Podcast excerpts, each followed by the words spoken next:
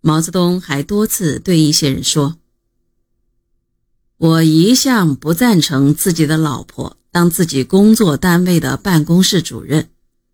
林彪那里是叶群当办公室主任。黄、吴、李、秋向林彪请示问题，都要经过他。二十几岁的人捧为超天才，这没有什么好处。这个超天才。”是指林立果在空军的一个讲用报告被吴法宪吹捧为超天才的事。林彪一家四口，毛泽东指名不指名的批评了三个人。第三，毛泽东强调要管军队的事，军队要一切行动听指挥。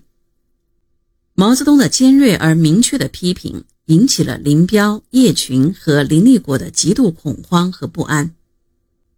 现在是实现“五七幺”工程的时候了。六日晚上，北戴河林彪六十二号楼内人心惶惶。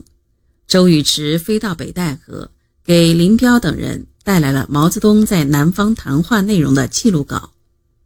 林立果后来对人说：“林彪听后，当时就抱着周宇驰哭了，哽咽着说。”我们一家老小就交给你了，你要救救我们一家。接着的六天是惊心动魄的六天，一天比一天紧张。